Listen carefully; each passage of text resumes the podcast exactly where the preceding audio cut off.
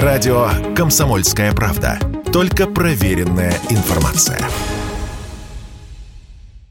Россия и Беларусь. Время и лица. Здрасте, здесь Бунин, и сегодня, поскольку за окном жара, я предлагаю отправиться куда-нибудь к прохладе. На речку или, скажем, на озеро. А точнее, на Нарочанские озера. На северо-западе Минской области, в Медельском районе, расположилось самое большое озеро Беларуси – Нароч. Его площадь около 80 квадратных километров, а в самом глубоком месте брошенный в воду камушек может опуститься почти на 25 метров. Как и многие другие знаковые природные места, Нароч давно стала своеобразной визитной карточкой республики, слава которой уже давно пересекла пределы Беларуси. По поводу происхождения названия существует много версий, и ученые-историки ведут даже споры. Одни считают, что в евразийских языках есть общая основа «навр», и в названиях многих водоемов континента она встречается довольно часто. Ее значение напрямую связано с водой и означает «влага» или «влажный».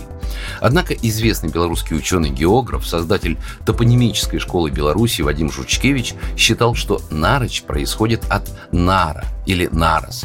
В прибалтийских языках это означало русалку или нырки. Так что красивая романтическая легенда, что в озере живут русалки, которые любят нырять, ну, вполне себе уместно. Впрочем, название этого озера в свое время послужило основой целого национального парка Нарочанский, который был основан без малого четверть века назад. Он простирается по северо-западу Минской области через Витебскую и Гродненскую. Почти пятую его часть занимают как раз озера, всего их около 40.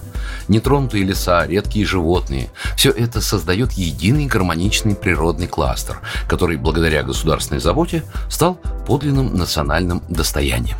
Кроме выдающихся природных характеристик, Нарыч имеет также интересную историю.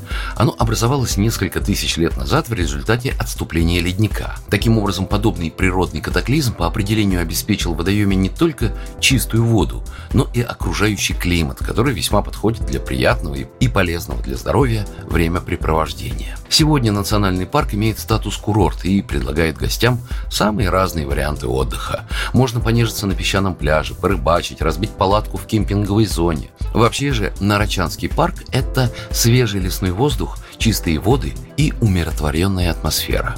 В местных санаториях проводится лечение минеральными водами, спа-процедурами, массажем, ароматерапией. Вот за всем этим к берегам Нарочанских озер ежегодно отправляются тысячи туристов. А, кстати, добираться лучше всего через Минск. Всего полтора-два часа на машине или автобусе, и вот вы уже на берегу Нарочанских озер. Программа произведена по заказу телерадиовещательной организации Союзного государства. Россия и Беларусь. Время и лица.